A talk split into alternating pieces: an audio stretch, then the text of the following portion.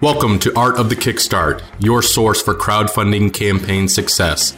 I'm your host, Roy Morejon, president of Enventys Partners, the top full-service turnkey product development and crowdfunding marketing agency in the world.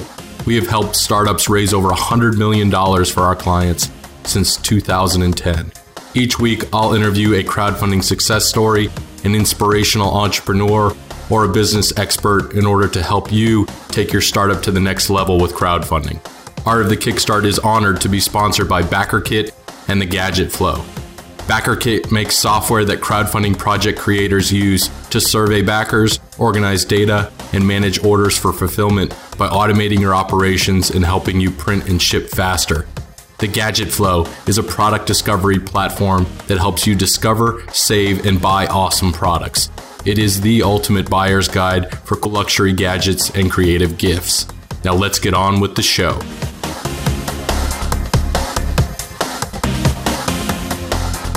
Welcome to another edition of Art of the Kickstart. Today I am joined with Adam Clark, founder of Kicktraq. Adam, thank you so much for joining us. Thanks for having me. All right, so Kicktraq's been around since, I believe, April of 2012, kind of around where we were finishing, Command Partners was finishing their first reward-based crowdfunding campaign on Kickstarter. Give our audience a brief description or overview of Kicktraq and what the backstory is there. So Kicktraq is analytics tool where we monitor Kickstarter campaigns for, things that are happening on their project. So how much they're getting per day, how many backers are getting per day, which rewards are trending. And then we also collate any news and aggregate updates for the projects all in kind of one place. So you can hopefully correlate things like when specific news sources write about a project, how much impact did it have on the project, those type of things.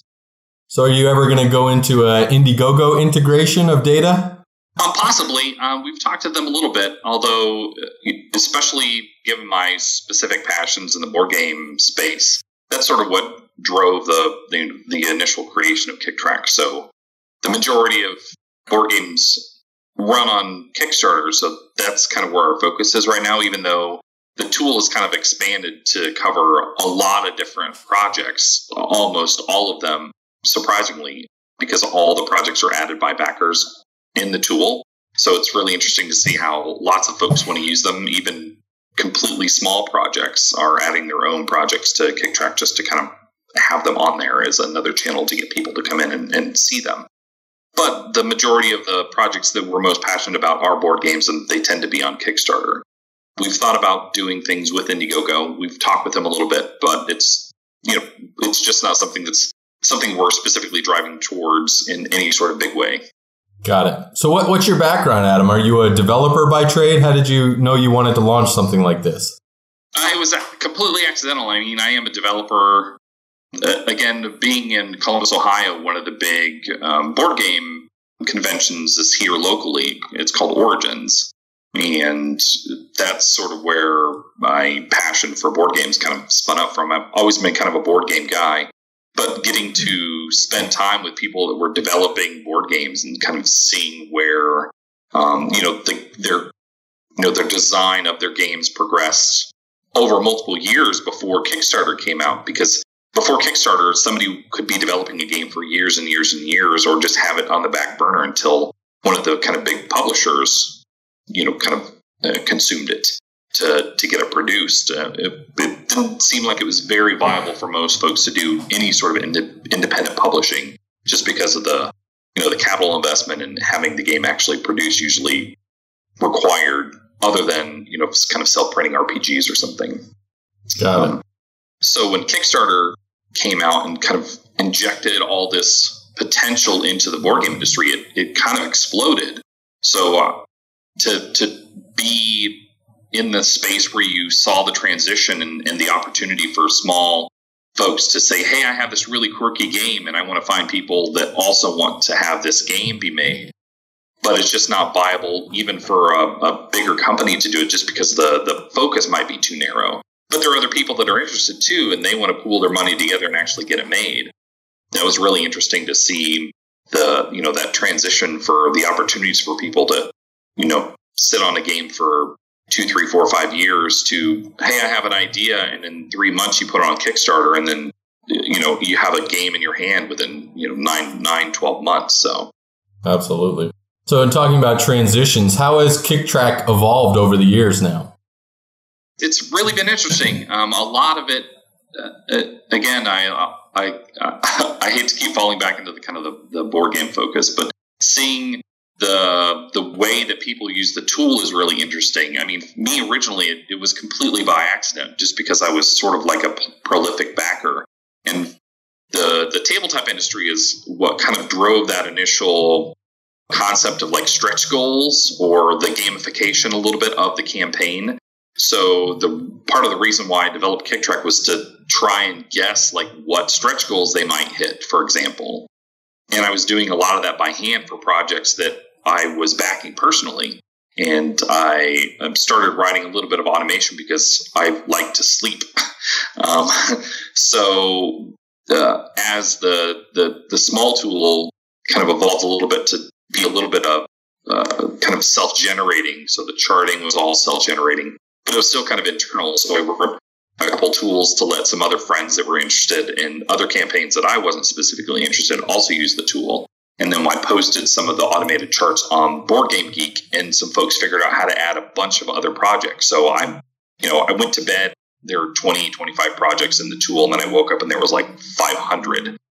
And then I realized, oh, this is actually a thing that people are interested in. I should probably make it not ugly, and stayed up for 3 days and built, you know, the origins of Kicktraq. So nice. So how can Kicktraq help a crowdfunding project creator?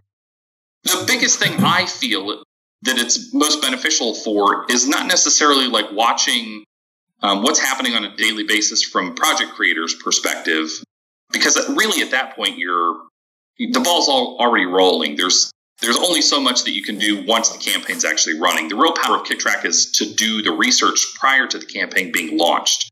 So things that I always bring up are, hey, if I'm going to make a war game, a board game or something, or some kind of specific niche thing, or even something that's more general, I want to make an iPhone accessory. Well, you can do research on those particular projects, see things like what were their most popular reward levels, because it'll help you find those in particular categories or tags. And then also see things like how often were there updates and how much impact did that have on their, you know, their kind of slump funding in the middle of their campaign, or news organizations or blogs that wrote about them, and how much impact those had. It gives you kind of a source to find other people that have written about similar campaigns that you can maybe target before you launch to get all that set up as part of the kind of push during your entire campaign. Interesting. So earlier you were mentioning some of the AI that you had built out. How accurate today are Kicktraq's trending predictions? A lot of people confuse the trending algorithm on the front page that most people see with some sort of predictive nature. The main trend on the core of the page that a lot of people see, they see trend and they assume that it's a predictor, and it's not. It's truly just a linear trend. However, we have another tool that's called our projection model, which actually takes into account things like the peaks at the ends of the campaign, any sort of like inactivity during the campaign, and lots of other factors. We find that is actually somewhat accurate for helping predict things once you're, a few days in. It's still a little rough in the beginning, but it's relatively accurate once you're, within 4 or 5 days of your campaign to see what it looks like that your campaign's going to do. And it's great to kind of watch the cone kind of expand or collapse depending on the accuracy of it, depending on the variability of your campaign during the progression of the campaign. So on the projection side, can you give us any insights into the algorithm or what you're looking for specifically? So the way that it kind of works right now is it takes a look at all the particular projects in that particular category to kind of build a model of what the average momentum per day of a particular project, and then it extrapolates an average across a specific category. So obviously, if you have a particular campaign that doesn't fit that, sometimes that doesn't necessarily apply. But for the most part, again, using tabletop campaigns, they're relatively consistent in the if you look at the first few days, the amount that they're earning, and if no other externalities are impacting the campaign, what that looks like after you're in the campaign for 4 or 5 days. Obviously, stretch goals and things can impact that, but it seems relatively accurate so far. I mean, again, there's always your outliers, but we're pretty happy with how that looks. Obviously, I'm not like a math guy or a high-level data guy, so a lot of this is us internally kind of working through things or working with other people that are a heck of a lot smarter than us. I'm just a developer that's super passionate about helping crowdfunding campaigns, fund. And if we can provide free tools that help people be more successful, that's what we'd like to do. Absolutely. I mean, your site right now gets over 100,000, sometimes 250,000 visitors a day. What are most activities that users are doing on the site? Is it just checking their stats or looking for educational resources that you're providing? I think from a backer perspective, one of the things that was really surprising to me, ironically, because I kind of built the tool as a backer, but I thought I was kind of an oddball. Like, I thought it was really interesting to see the progression of the campaign and seeing when this stretch goal happened, they got a bunch of people that added more money to their campaign, which kind of snowballed the campaign even faster, right?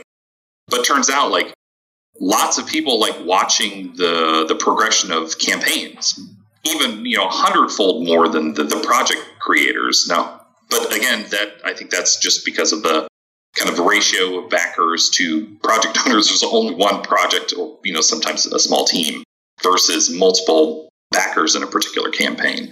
And sometimes people use that to inform their decisions on whether they want to back something and at the beginning or back at the end to see how much extra things that they might get at the end versus at the beginning. And I think that's just kind of a weird behavior of the crowdfunding model. You have your people that are don't mind adding, risk, even though there is no really initial risk to backing a Kickstarter if it doesn't fund, right?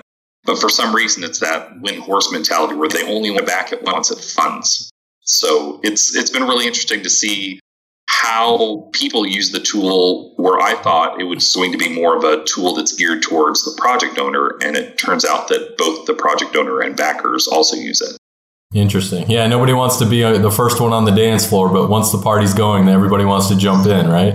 Yeah, it's and again, it's really funny, especially if you compare the way that other platforms work, like Indiegogo, they have where you can pledge and whether they meet their goal or not, you're out the money. For Kickstarter, there's really no risk if you're truly interested in, hey, I want this widget. If you put your money in, if they get whatever their goal is, they're going to make the widget. If they don't, you're not out anything. You're not even out the money in the medium. Right. So it's really funny that there's consistent activity where the first 2 to 3 days of the campaign, you got a bunch of people to pile on, and then the last 2 to 3 days, all the people that are maybe more risk averse, where they favorited it and they want to wait to see if it actually funds, and then they put their money in. So. Yeah, we've seen a lot of activity on that 48-hour email that goes out to remind me when the project's ending. And yeah, I mean, a lot of people want to sit on the sidelines, see if more things come to light. If they do have additional stretch goals that come out, maybe people drop out, that actually backed it and they can still sneak in and get an early bird reward. Yeah, and it's been really interesting, again, to kind of work with folks on the back end, too, with because of our Pledge Manager project, where we see the actual people where they've come in and then dropped out and then come in and then drop back out. So it's really interesting to see that behavior too, that's something that we don't have a lot of direct interaction with, at least on the front end from just a high level perspective, because we don't get down to the per person basis, but how much of that probably additional stress that the project owner has to deal with where they see, that influx of people, and then they might post something which irritates a certain subset of people, and then people drop out, and then they post something and people are happy, and then a bunch of people pile back in. So it's really interesting. The ebbs and flows of crowdfunding, right? Yeah, absolutely. Absolutely. So let's talk about the Kicktraq hot list. How did that come up, and how can a creator get their project on there? How does that work? So the hot list was honestly, again, I hate to keep banging this drum, but a lot of the tools for Kicktraq and, you know, Pledge Manager were built because of my specific behaviors in backing projects. So honestly, the hot list was originally developed to help me find projects because I didn't have time, as much time as I did in the past, to find projects that were really interesting. So the tool looks at behaviors of the backers that are using the site or interactions that the backer is having with particular projects and applies weights and rankings to all those different behaviors, and then dynamically generates a list of the most popular projects for backers or for users of Kicktraq. So it's a great place for me, like, hey, what's really interesting today? I can go there and it shows me like what ones either have made a bunch of money in particular today, or have the most backer interactions because of project updates, or have a lot of news written about them, or have a large increase or flux of backer behavior. So it for me, it was, again, finding projects that I didn't want to miss out on, because what got me into Kickstarter was a friend of mine was like, hey, there's this really cool game that I think you would like. It's on this platform called Kickstarter, and I never heard of it. You just go and buy it, because he assumed it was more like he expressed that it was more like an e-commerce transaction, right? And he was like, hey, and then I waited a week, and then I went to look it up to buy it. The project was closed. So my first experience with Kickstarter was I missed something. And so some of that still lingers in some of the functionality and behaviors of the way Kicktraq works. And the hot list is a perfect example of that. How closely do you think your hot list and algorithm mimics the ranking of Kickstarter and how projects get ranked on their platform? It's completely different. The way that Kickstarter, I think they have what they call like their magic, their algorithm that does that. But I think some of that is driven by the internal kind of curated list of a lot of the Kickstarter favorite projects. I think that has some impact to that. I'm not sure exactly how they particularly flag the magic sorted stuff, but I find like a lot of it is weighted towards a lot of the projects that they've specifically highlighted. And I know those are done by the particular curators of a particular category. So they actually have like a group of people that just manage the tabletop folks on Kickstarter. And those are the folks that pick like the favorites of the Kickstarter highlighted projects. And how that influences the magic ranking, I honestly don't know. So what do you think a campaign creator could do to improve their chances of success during their campaign or pre-campaign? We always use the moniker of, if you want to have a successful project, it's kind of like a stadium. So before your game, you don't want to have to find people while the game is going on. You're too busy, things are too stressful, you got lots of other things that you need to focus on. So you really need to fill that stadium before you have your big game. And that means you got to do legwork up front. You cannot always fix the problem during the campaign and even as somebody who's a platform who does advertising, sometimes we tell people we don't want them to advertise because we know that we're not going to be able to really help them, especially from a small project perspective. And that's probably really weird, but we would rather people be successful, cancel their project, which cancellations and relaunches are not necessarily failures. There's tons of multi-million-dollar campaigns that did that exact same thing, and they're perfectly fine. And sometimes it's just a way that you learn, and you can always roll those people into the next campaign, so that's not always a bad thing. But whatever you need to do to fill that stadium, and sometimes that means you need to go out and find the people that are likely to be most interested in your campaign. And if that's board games, sometimes that means you got to do the convention circuits, and you got to play test your game with people, and you've got to be willing to get it out in front of people and have them tell you that your baby is ugly, and grind up on social media if you want to get that following and be interactive with the people. No amount of advertising is going to magically make people love you because your backers are your biggest advocates. For every backer that you can get to love your project and tell other people about it is going to be a better return 100-fold than the amount that you could dump into advertising. Absolutely. Yeah, the crowdfunding campaign is won or lost well before it ever launches, right? Absolutely. I mean, there's always things that you can mitigate. Like if you're doing pretty well and you have an established thing, or sometimes you're just lucky and you have something that's super quirky and it gets lots of people lots of attention from a viral perspective, but you can't really plan for that. So, to do that legwork up front, again, trying to do that preliminary research where if you can get yourself or build relationships with people that might talk about you or find those kind of power backers that are super passionate about your project during the campaign and enable them, give them the ability to tell other people about you as easy as possible or give them incentives. So sometimes projects use stretch goals that are impacted by, social factors. So how many Facebook shares they have or those type of things. So there's lots of different ways that you can use the backers to your, best benefit. Absolutely. So what would be your number one piece of advice for someone thinking of launching a crowdfunding project? Get it in front of people that aren't your friends and family, especially from like a small creator perspective. If you're you're a company, you probably know some of this, but a lot of people, if they're, kind of running solo gunning, they tend to kind of just show their campaigns to their friends and family. And even if it's just small things, a lot of your friends and family are not going to be completely honest with you. And it's not their fault. It's just the behavior that people have as a society, right?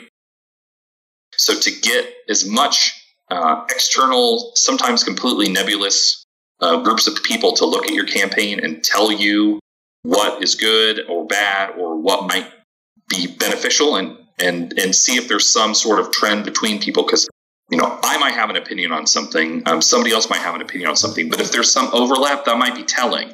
So if we both say, hey, your campaign video, like the audio is bad or the campaign video doesn't sell me within the first 15 to 30 seconds and I was completely bored, or there's no information on the campaign from the body perspective that's going to sell me on this particular game. There's no visuals, there's no art, there's no things that are catchy. Those are things that you want to fix before you launch, because you can't reacquire people that have come to the campaign and then completely lost interest. They're not going to come back. So you get one shot at that, and if you can fix that up front, then you're not going to lose those people on their first impressions in those first 2 to 3 days. Absolutely. Solid advice there, Adam. This gets us into our launch round, where I'm going to rapid fire questions at you, Adam. You good to go? I hope so. All right. So what inspired you to be an entrepreneur? Oh, man, that is I don't know. I like helping people. I always have. What's your favorite crowdfunding project? Zombicide. If you could play a board game with any entrepreneur throughout history, who would it be? Oh, wow. I would play Scythe with Elon Musk. What would be your first question for Elon? Oh, man. How did he do it? Fair enough. What book is on your nightstand? Oh, Name of the Wind. Who will be the next CEO of Kickstarter? I have no idea. All right, last question. What does the future of crowdfunding look like? I think we're going to start seeing a lot of segmentation. I think you're starting to see this with other types of areas where crowdfunding is becoming a lot more accepted. So I think there's going to be specialized places for things like, I need to crowdfund a video game, I need to crowdfund some content creation, where you've seen Patreon become insanely popular in the last few years. I think you're going to start seeing that with kind of a large popular groups of crowdfunding are going to break off of kind of the big gorillas and become their own thing. Adam, this has been great. Please give our audience your pitch. Tell them what you're all about, where they should go, and why they should go check out Kicktraq. Again, we all the tools that we provide on Kicktraq are free. There's nothing that you need to do to do anything special. You can just hop on over to Kicktraq, find projects on your particular interests, do research on projects if you're a project creator. We also have an advertising program that is available if you like to use it, that's a little bit unique, and that if you use us for your advertising and you don't fund, we actually let you relaunch your advertising completely for free. We also have another tool called Pledge Manager that is a post-campaign fulfillment tool you can use to handle all the logistics of your campaign after the fact. So awesome. Adam, thank you so much for joining us. Audience, thank you again for tuning in. Make sure to visit artofthekickstart.com for all the show notes, a full transcript, and links to everything we talked about today. And also, we're working hard on to bring you fresh insights and tips on crowdfunding, but we need your help. We're asking you guys to visit artofthekickstart.com/survey and take a few moments to answer 3 simple questions to help us improve Art of the Kickstart. We will have an awesome giveaway. Of course, it will be a crowdfunded product just in time for Christmas delivery. So check out artofthekickstart.com/survey. And of course, thank you to our crowdfunding podcast sponsors, The Gadget Flow and BackerKit. Adam, thank you so much for joining us today on Art of the Kickstart. Thank you. Thanks for tuning in to another episode of Art of the Kickstart, the show about building a business, world, and life with crowdfunding. If you've enjoyed today's episode, awesome. Make sure to visit artofthekickstart.com and tell us all about it. There you'll find additional information about past episodes, our Kickstarter guide to crushing it. And of course, if you love this episode a lot, leave us a review at artofthekickstart.com/iTunes. It helps more inventors, entrepreneurs, and startups find this show and helps us get better guests to help you build a better business. If you need more hands-on crowdfunding strategy advice, please feel free to request a quote on EnventysPartners.com. Thanks again for tuning in, and we'll see you again next week.